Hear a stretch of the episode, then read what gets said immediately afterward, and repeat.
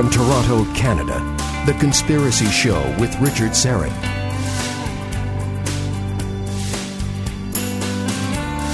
And welcome to the Audio Imaginarium. Come on in, weary traveler, hang your cloak on a peg, grab a stool, and come gather around the fire. There are stories to be told, and you are among friends.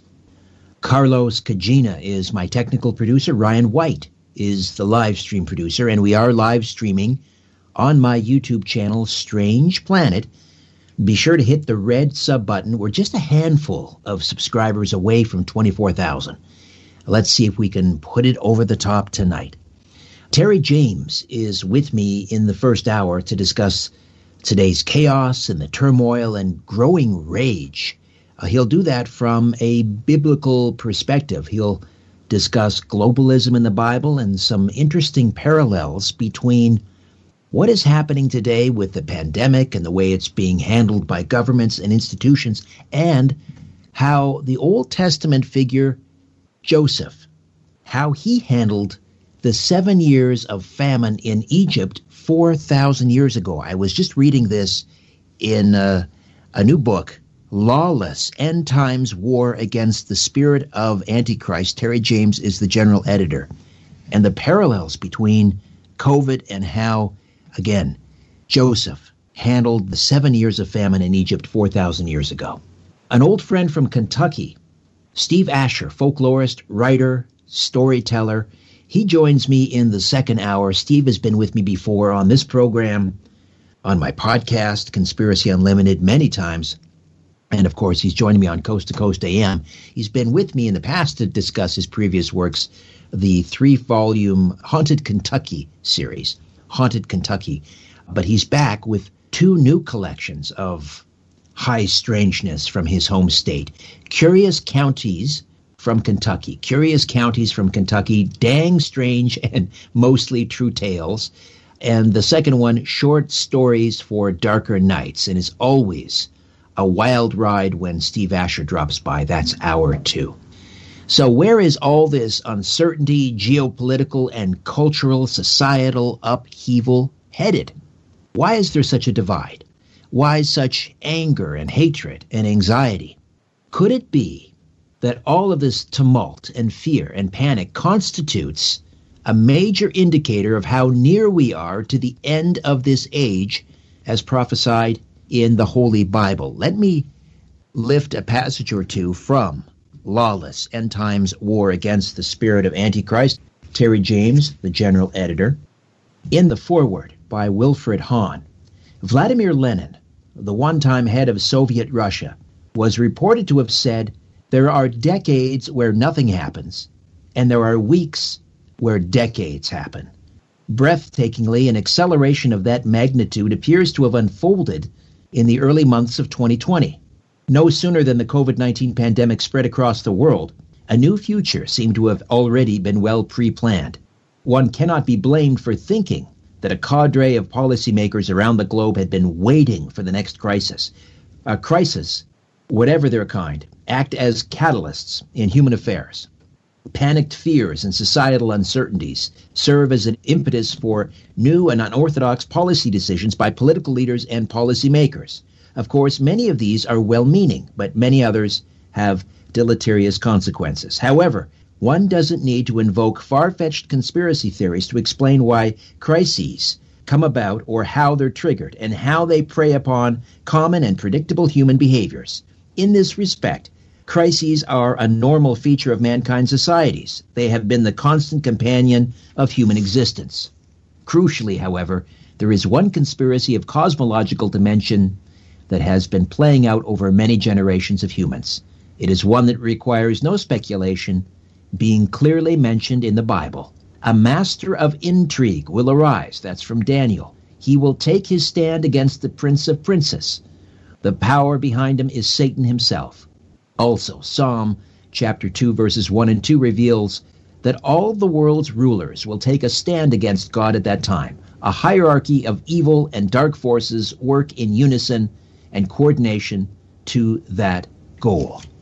Terry James, as I said, is the general editor of this new book called Lawless End Times War Against the Spirit of Antichrist. And the, uh, the book is a collection of essays or chapters by 16 different authors, including the foreword, which describes how globalists are leading the world, wittingly or unwittingly, towards the three and a half year period described in the Bible as the tribulation, to be followed by three and a half years known as Jacob's troubles. Terry is author, general editor, co author of numerous books on Bible prophecy, hundreds of thousands of which have been sold worldwide. He's a frequent lecturer on the study of end times phenomena and interviews often with national and international media on topics involving world issues and events as they might relate to Bible prophecy. He's appeared in major documentaries and media forums in all media formats in America, Europe, and Asia. His other book projects include Antichrist and the Final Solution, The Chronology of the Future Finally Unveiled, and Discerners, analyzing converging prophetic signs for the end of days. Terry James, welcome. How are you? I'm fine, thank you, and I appreciate your uh, inviting me on your program. My pleasure.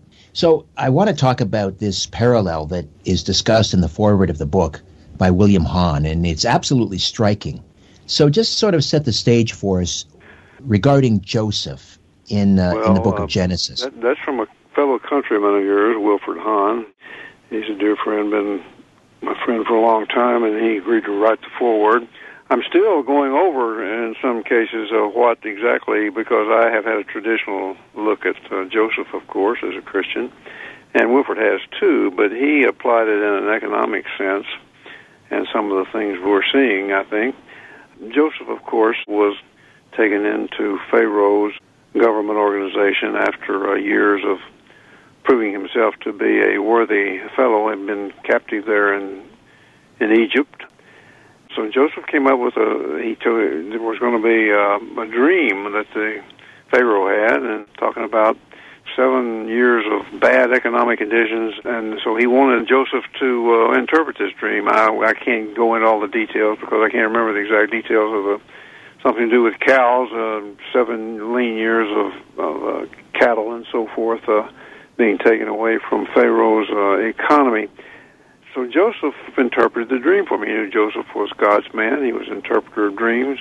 And so he interpreted and the Pharaoh was so impressed that he turned uh, the economy of Egypt over to Joseph, made him more or less the prime minister, put him in second he went from prison, where he was, interpreting dreams right. of fellow prisoners. I guess the Pharaoh caught wind of this. This person has a gift.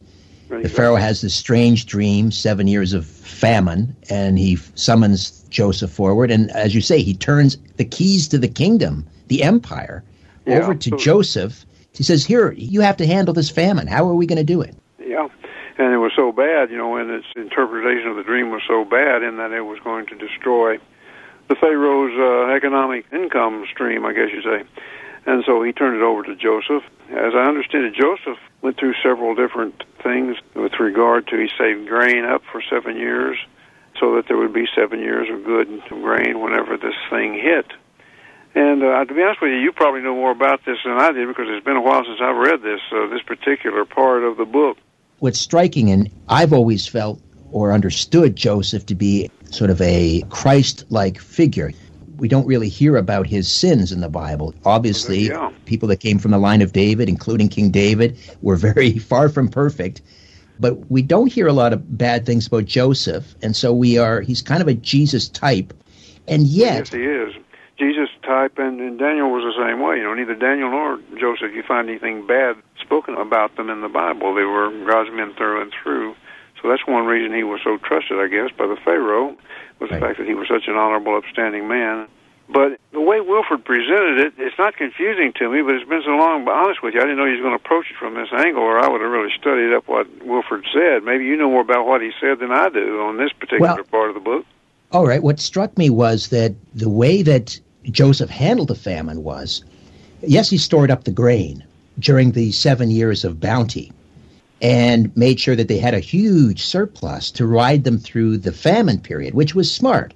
He was a good steward of the resources. But then what he did was he opened up the grain houses during the famine. He didn't give the grain to the poor or to the hungry, he sold it to them. He sold it and he put that money into the Pharaoh's coffers. And then when people's money started to run dry and we had this liquidity crisis, and we're familiar with that problem these days, he demanded that the people, not only of Egypt, but the whole, you know, Canaan and, and elsewhere, to give them their cattle in payment, to give them their land, and eventually to basically put themselves into servitude to the Pharaoh for the rest of their lives in order that they might eat. Now, this hardly seems like a Christ type. He wasn't being very charitable, was he? No, he was not. But and the Bible says nothing bad about that at all. His, but it also does not laud the system that he chose to do. But it does show how a parallel to uh, how things are going now, and how human government has tended to do the same thing, particularly in, I guess you would say, communist type uh, situations where they eventually take everything from the people and put them in servitude, as you say. And so it's a, it's a real contradiction, I think, of, some people would say, of, of biblical truth, giving Joseph all this praise and being Christ-like everything, and then getting people involved in servitude that will basically enslave them to the state, which is really what happened. But the difference is here is that uh, Joseph, of course, was godlike in his uh, godly, I guess you should say, in his deportment and in his conduct, and you had God behind Joseph doing these things or allowing these things, and so you had more or less a godly basis behind all that happened here. But in this world that we live in now, this is not done with any godly men or godly people backing government. I mean, there may be some there, but the basic thing is uh, raw power, raw uh, politics, raw economics, in which uh, the few want to have their governments, their coffers, filled by the people. And so the difference is, is God is behind was behind one system, or at least He was backing it up. Now that's about as far as I can go with it, but not in today's world, which is basically the same thing, in which all people are being brought into servitude. That's the way I briefly see it.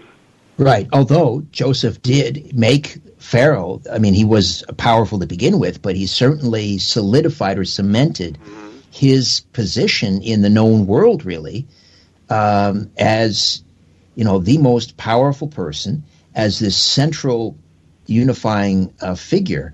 He also he also instituted some some forms of taxation, which are still with us today. Mm-hmm. Uh, so again, the parallel is with what's happening today is we are we are hearing uh, these are rumblings and rumors. For example, up here in Canada, there is this rumor that uh, the federal government may try and dip into uh, Canadian savings accounts to try and stimulate the economy. How they'll do that, I don't know. There are even rumors that you know uh, we may have to give up private property. We may have to we may have to surrender sovereignty and embrace international institutions as a, as a way of basically ensuring our survival.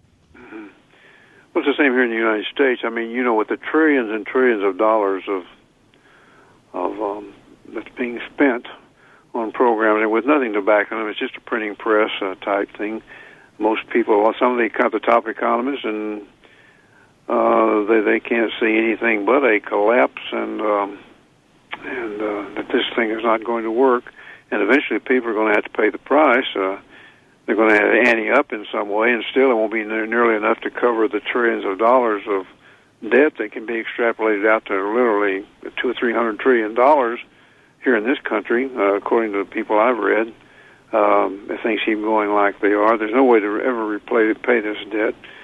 So what it all means, I think, uh, ultimately, as far as in God's words, God's prophetic word, is Revelation chapter uh, 13, verses uh, 16 through 18, about the marks and number system that Antichrist will eventually establish.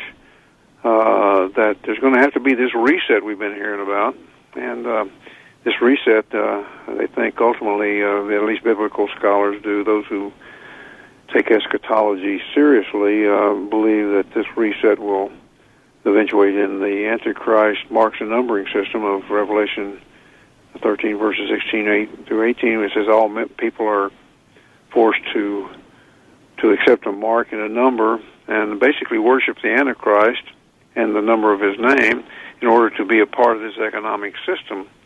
And uh, of course, the Bible uh, says that anybody who uh, takes that mark are, are eternally doomed. Their souls are eternally doomed. They cannot be uh, they cannot be redeemed if they if they take this mark and worship the Antichrist. And and so that's where we believe that it's all leading. Um, that's one reason we believe that Satan has uh, been uh, instrumental in setting up this sort of a uh, failed economic system because there will have to be a reset of sorts. Uh, that's just what the, that's what the secular uh, economic gurus have named it, uh, and particularly the globalists, uh, Agenda 30, and all that kind of thing. The UN have named it as a this is a reset coming, and and uh, of course they're talking about a secular reset coming uh, as part of their agenda, and uh, that's one reason that the United States they want a United States sovereignty to come down because we have the whole world has got the dollar at the as the basis currency of the world. This is going to have to be changed. The United States is going to have to have to ante up more, and Donald Trump, of course, wants to ante up ante up less, and that would never do. And we saw the hatred that came against him day after day.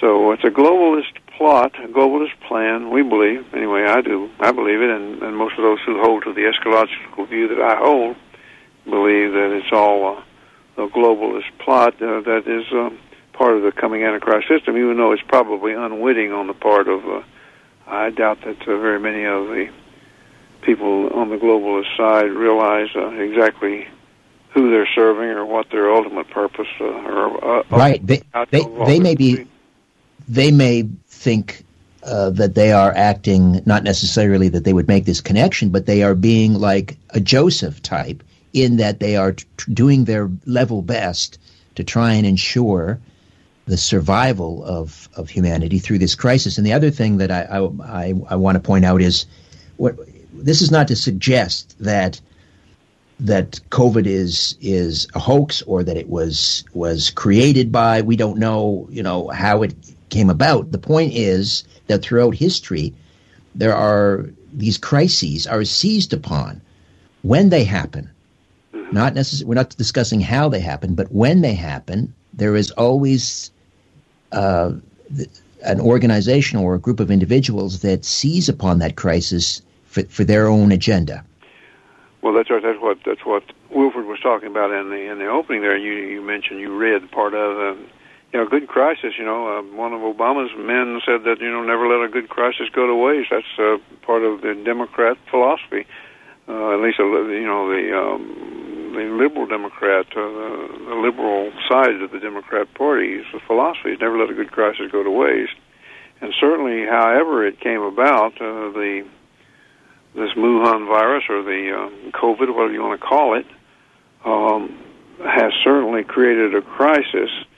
And of course, Satan is a is a plotter. He is a um, he's a chess player. He's going to lose. He's already lost. Jesus said it's finished on the cross, so he's already lost. But history's got to play out, and uh, he's a he's a plotter and is and a probably the most brilliant creature God ever created uh, when he before he fell.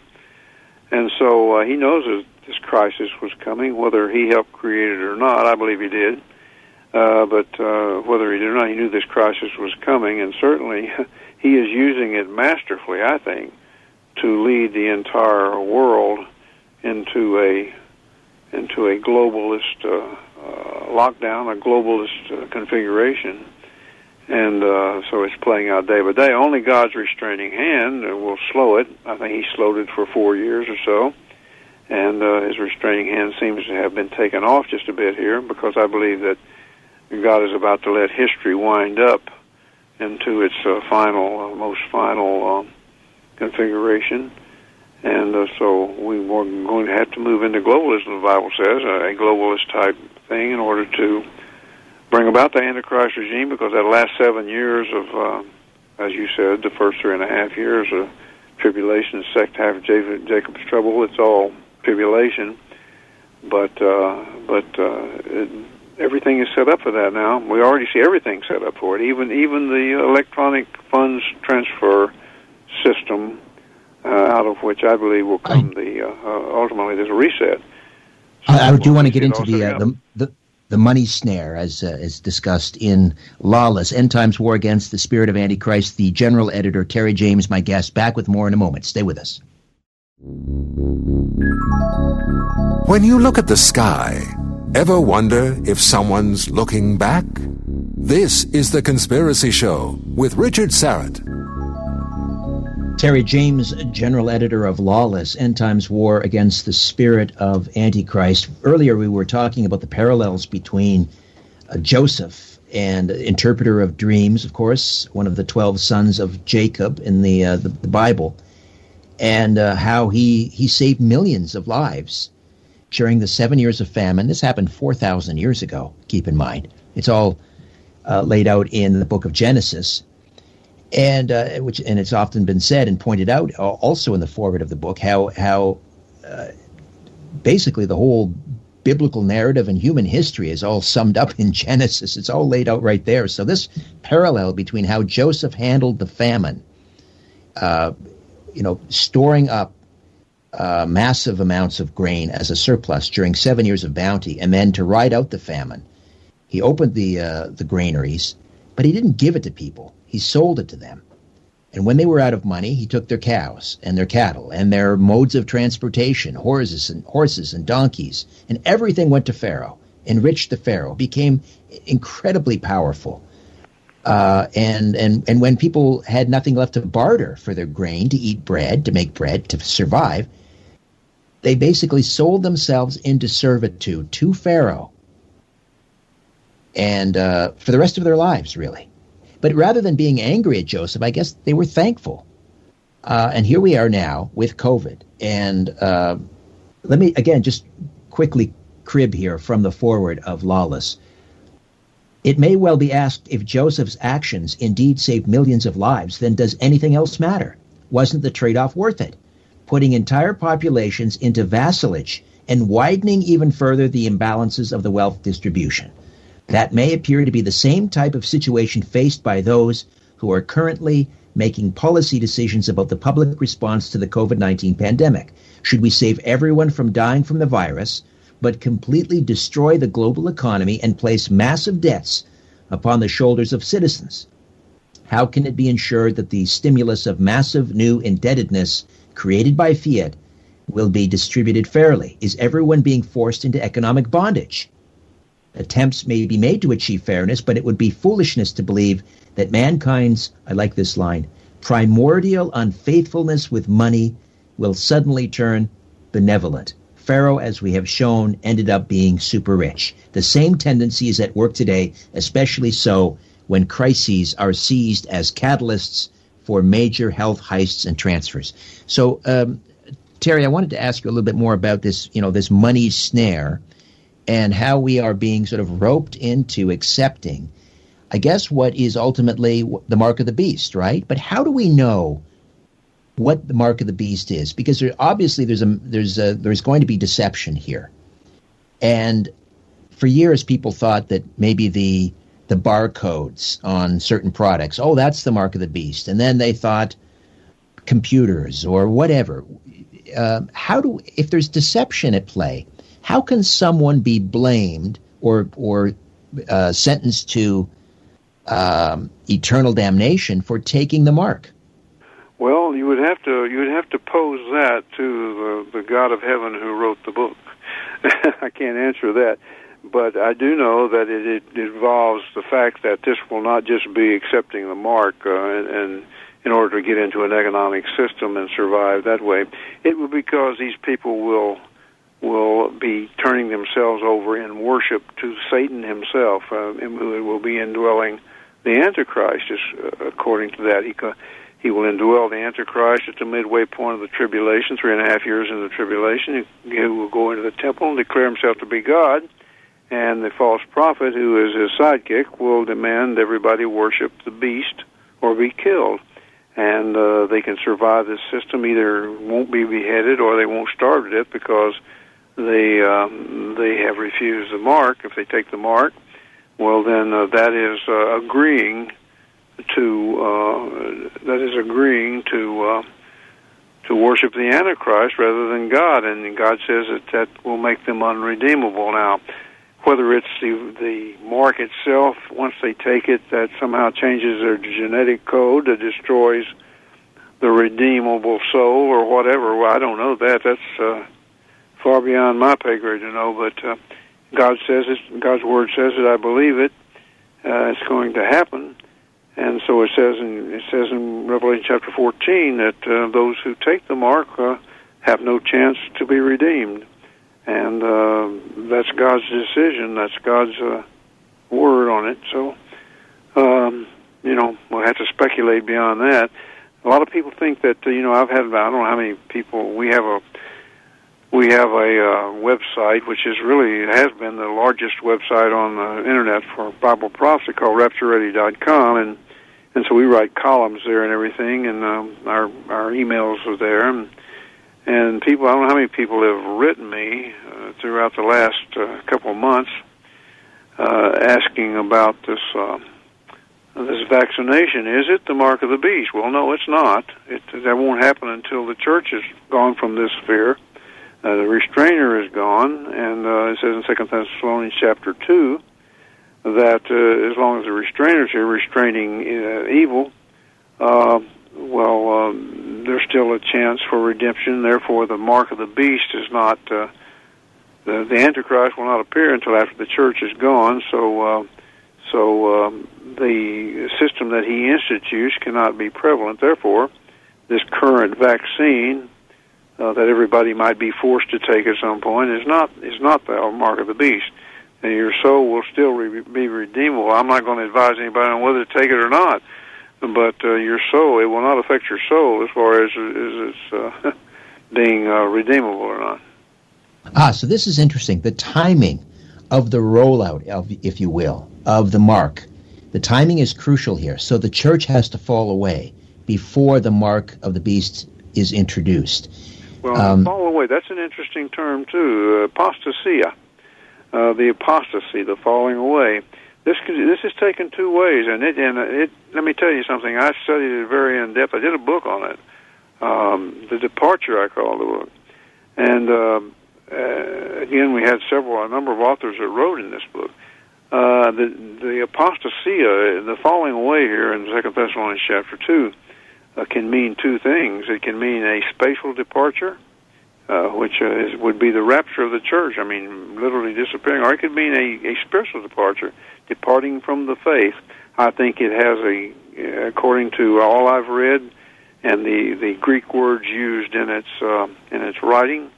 I believe that it includes both uh, both a spatial departure, the rapture of the church, a falling away of the church, and um, and I believe it also uh, the spiritual departure, which I think we see happening, a a defection of the faith. There's not nearly as much faith. Jesus said, "When I return, will I find any faith on the earth?" Uh, and that came from the Lord Himself. So, um, so this is interesting. But the fact is that um, uh, that the church, in my estimation, I believe on pre-tribulation wrath, uh, rapture. is uh, that before God's wrath will fall on a degenerate, reprobate and the rebellious world of the church will be taken out so that it will not, that is, all born again believers, believers in Jesus Christ and Him alone for salvation, will be taken out before uh, before that time of uh, wrath that must fall from God for the rebellion that uh, earth dwellers have against Him. And uh, so I think that's what Second Thessalonians chapter two is all about. So people who don't have to worry about uh, taking a vaccination from the standpoint of losing their re- redeemability now, how close are we when you look at the you know the monetary steps that are being taken? How close do you feel we are to whatever currency or mark that that uh, he, I guess, has in mind for us? How, how, far are we along? If we're looking at a clock, are we one minute to midnight, the, five minutes? You know, the the, the uh, technology all exists right now for computer marks and numbers, and uh, I think that the technology ha- exists right now and has existed for some time. Now all we have to do is see the tearing down of national sovereignties and a and a uh, an imposition uh, through a reset or whatever of a of a global economic system that we already have electronic trans- transfer between central banks all across the world and banks all across the world. But uh, but still we have cash and we have uh, we have other ways, and the dollar is still of the uh, still the uh, uh, basic uh, monetary currency of, of the world, and these things are going to have to come down, and we see them being taken apart day by day. uh, at least from my uh, from my perspective. So we're very close. I would say that uh, the next event on God's prophetic calendar uh, that there is no sign that precedes it must precede the rapture of the church, and that's the next thing is, uh, and that's what's going to bring everything crashing down. I believe, and I think Jesus pointed this out in the Olivet Discourse, Matthew chapter twenty-four, verses thirty-six through forty-two, and he said it would be just like the days of Noah and the days of Lot, and the very day that Lot went out of Sodom was taken out of Sodom by the angels to Zoar that very day judgment began to fall. And Jesus said it will be just like that the next time that uh, he catastrophically intervenes. That, that uh, the oh, Lord. All right, Terry, I have to. I have to. I have to take a, a, quick time out here. We'll come back. I want to talk about another crisis that some believe is being seized upon by globalists and by extension, I guess, the uh, the forces uh, involved in the spirit of Antichrist, and that is, of course, uh, climate change. Is that, in fact, another such crisis being used to further uh, the spirit of Antichrist? We'll come back and discuss further with Terry James, general editor of Lawless End Times War Against the Spirit of Antichrist, right here on The Conspiracy Show. Stay with us. The truth is not out there, it's right here. The Conspiracy Show with Richard Syrett. Lawless End Times War Against the Spirit of Antichrist. Terry James is general editor, and this is uh, published by Defender Publishing. And uh, incidentally, you can um, you can find this book and other books by Terry James, including ones that he's co-authored with Thomas Horns at skywatchtv.com. Thomas Horn, rather, uh, skywatchtv.com. And um, we were talking about uh, how these uh, globalists seize upon these crises. And um, the other one, of course, that we hear so much about is global warming, which then later turned into climate change because, uh, well, they kind of moved the goalposts when uh, the the modeling wasn't working out the way they, they said it would, and water levels, sea levels weren't rising. They they stopped calling it global warming and started calling it climate change. Um, so, do you also see that as as part of this spirit of the Antichrist? Well, yes, I do. I believe that's going to be the mantra around which uh, the false prophet is going to build his um, his uh, false religious system once uh, the church is gone from this earth. It says in Revelation chapter 17, of course, that the harlot, the harlot about the uh, prophecy of the harlot riding the beast. That's a false uh, a false religious worship system uh, again, Antichrist is going to demand worship, uh, and uh, this is going to be the system that his sidekick, the uh, I guess you would say the Pope of his uh, his religious system, uh, is going to uh, implement. And I think that it's going to be, uh, let's say, Mother Earth, Mother Earth worship is going to be uh, the mantra around which this thing is being built. And I think that is the reason we see so much uh, clamor over climate change now, uh, the Paris Accords and all of this, and we've been seeing all this, and they threw such a fit when Trump took uh, you know America, for example, out of this, quit quit sending so much money to uh, to pump this thing up and so forth. There's always been climate change. It is true. We, we it's cyclical, and uh, and uh, we know that uh, there's going to be climate change, but uh, they're saying that mankind, of course, is destroying the planet through um, the use of um, excessive um, uh, carbohydrate, carbohydrate, uh, carbon, uh, carbon dioxide. Yeah, carbon dioxide. all this kind, of, yeah, that kind of thing, and uh, and so um, you know the carbon footprint. They want the nations of the world to pay the car pay the carbon footprint tax. Now it's funny they don't ask India or China to pay it uh, because they know they won't, China in particular, but they want America's billions to pay it, and they threw a fit when Donald Trump took uh, the United States out of this. Again, American sovereignty has to come down, and this climate change mantra, it's a, it's a, it's a, it's a religious uh, worship system, a secular religious worship system, and and so we're going to we've got to save the planet, which is an absolute nonsense. Only man can destroy this planet. Only only man can save it. They say. Well, no God's in complete control of this planet at all times. He created it. Only He can save it or destroy it. Now, uh, I mean, I, I, I'm on the same page. I, I think that the, um, the evidence for man made global warming or man made climate change simply is not there. And we, we don't need to, you know, debate that now or go into it. I think we're on the same page. But I'm wondering, and I'm also speaking as an Orthodox Christian, do we not put ourselves in a bit of a difficult situation by um, sounding like we're anti environment, but also things like uh, sustainable development, in which again, it's that's a it's it's an innocuous sounding term, but the, the devil is in the details. Things like social justice. Again, what does that mean? Justice for whom and at whom's exp- whose exp- whose expense? But I'm wondering, like, how do we, do you um, respond to critics who who who say that Christians are being intolerant, or you're anti-environment, or you're anti-poverty, uh, or uh, sorry, you're you're you're um, you're you're not fighting poverty, or you're not fighting for the environment, or you're not fighting for social justice. How do you respond to that? Well, that's just ridiculous. Uh, we Christians are put at the very heart of the the Christian message that we're to love people more than love people more than ourselves. That's the first commandment. I mean, the second commandment. First, to love thy God with all thy heart, and the and the second is to love people, uh, your neighbors like yourself. Love love them like you do like you do God. So that's ridiculous. We put, uh, you know, churches, church organizations have traditionally done tremendous work to help people, uh, and to say that we don't uh, care for the environment is just absolutely ludicrous.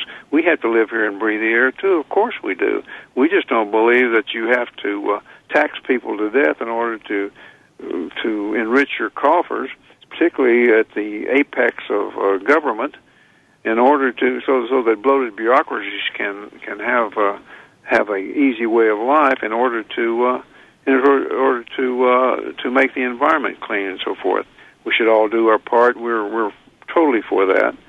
Uh, but this is Satan's way of saying, you know, accusing Christians. Well, you don't, you don't like people. You're against people. You're against a, a clean planet. Well, that's absolutely just a lie. He's the father of lies, and the people who fall for that mantra, they're they're his children if they if they believe that and, and follow his line. It's it's all lies, and uh, I'm a I'm a Christian man. I'm almost 79 years old now and uh, all of my life, I've been taught my parents from the time I was a child that you should respect your your environment.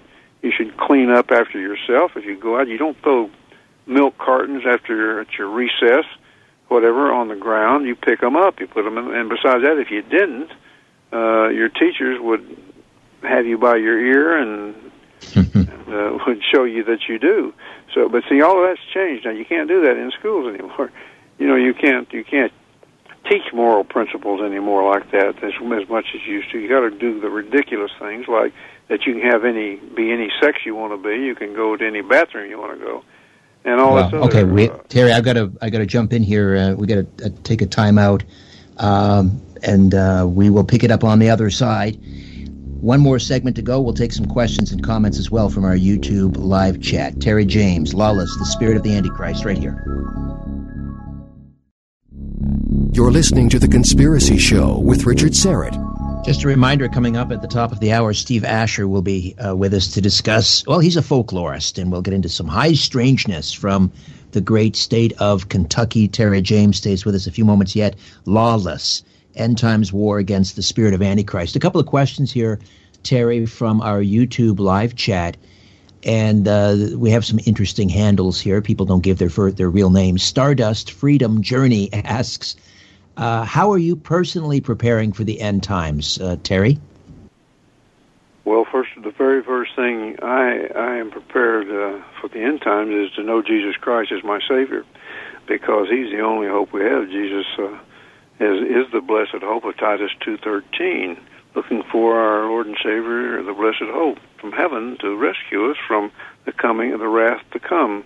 And the end times involves um, God's wrath against uh, rebellion, uh, and uh, that's what's going to happen. The last seven years, as you mentioned, the tribulation era, uh, ending with the last three and a half years of God's wrath uh, pouring out in 21 specific judgments.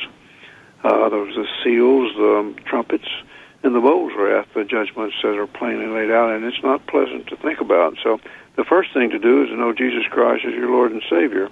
And um, and as far as prepping, you can't prep for a thing like that if you're going to go into that uh, into that setting, that tribulation. Uh, God, Jesus said Himself in, in Matthew 24, uh, Olivet Discourse account. He said that it's going to be a time like there never was before, never would be again. So horrible would it be. Nobody would, no flesh would survive. He said if He didn't return when He did. So Jesus Christ is the hope, and that's how I'm preparing. I'm, I'm relying on Him. So, in other words, there's no point in trying to ride it out by by um, storing food and, and fresh water the way that you know when Joseph was managing the famine in Egypt, no. building up food stores. There's not no. enough food in the world to save you. So, no, sir, there's if, not, and and it's good. It's good. To, it's good to do that in this on this side of the tribulation. It's good for crises like we did in Arkansas. We just had 24 inches of snow or 20 inches of yes. snow. Very unusual here, and we we needed those kind of supplies.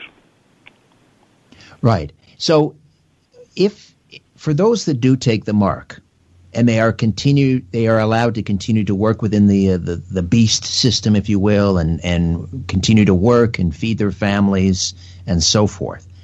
Um, they, they'll be they'll be riding out the tribulation. Is that the idea until the final judgment, or will they too be deceived and end up being destroyed?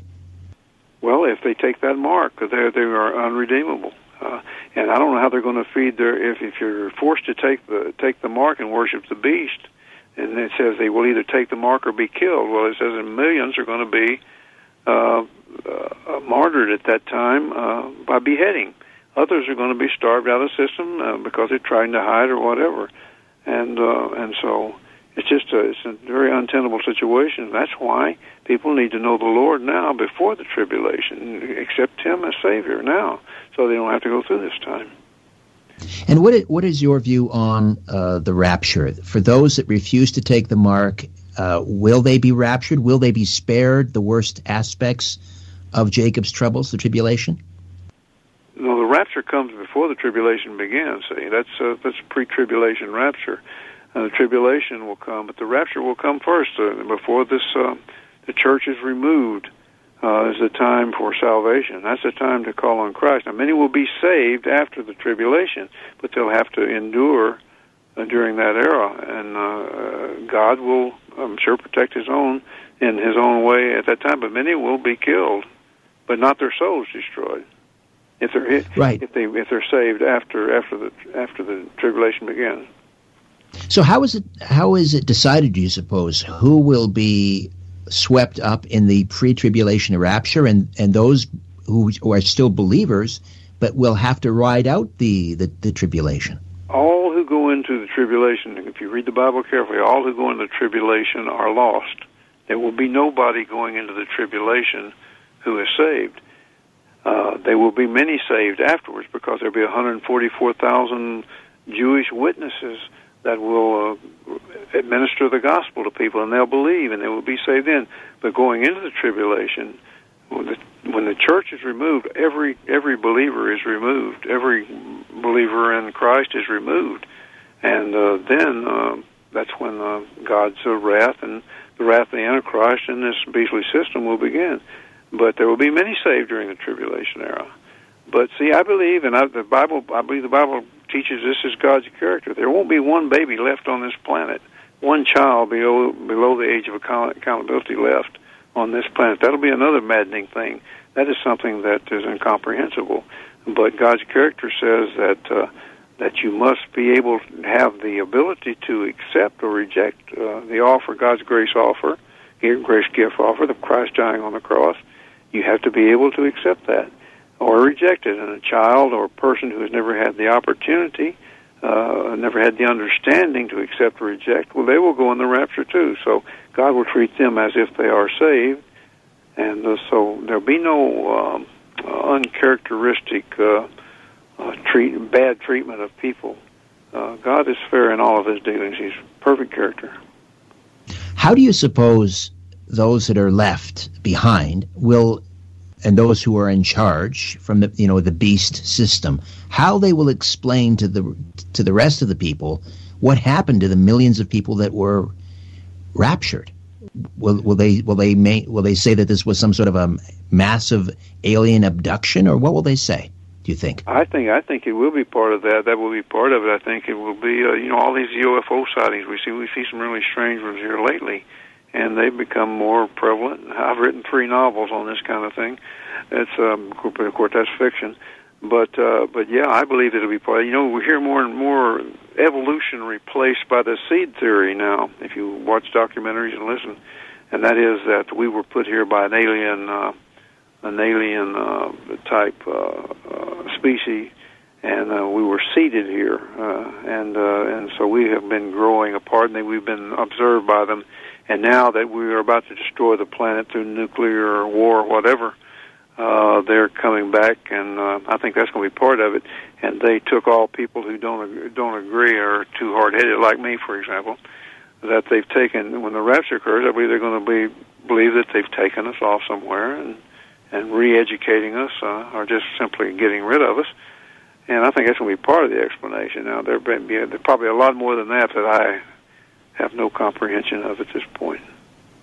Uh, let's see here. D. Silver in the YouTube live chat just wants some clarification on the difference between the Antichrist and Satan. We just have about two minutes here, Terry. So, what's the difference between Antichrist and Satan? Okay, Antichrist, uh, Satan is Lucifer, the fallen one. He led the rebellion of one third of the angels of heaven uh, back before man was ever uh, created, and he was cast out of heaven. He became the devil, Satan and the devil. So he is a, fallen angel. Antichrist will be a man. He will be a man like Adolf Hitler or whoever, a great leader that uh, that will be chosen uh, to uh, by Satan to. Uh, to uh, be the Antichrist to lead this beast in, uh, beastly kingdom during the tribulation era.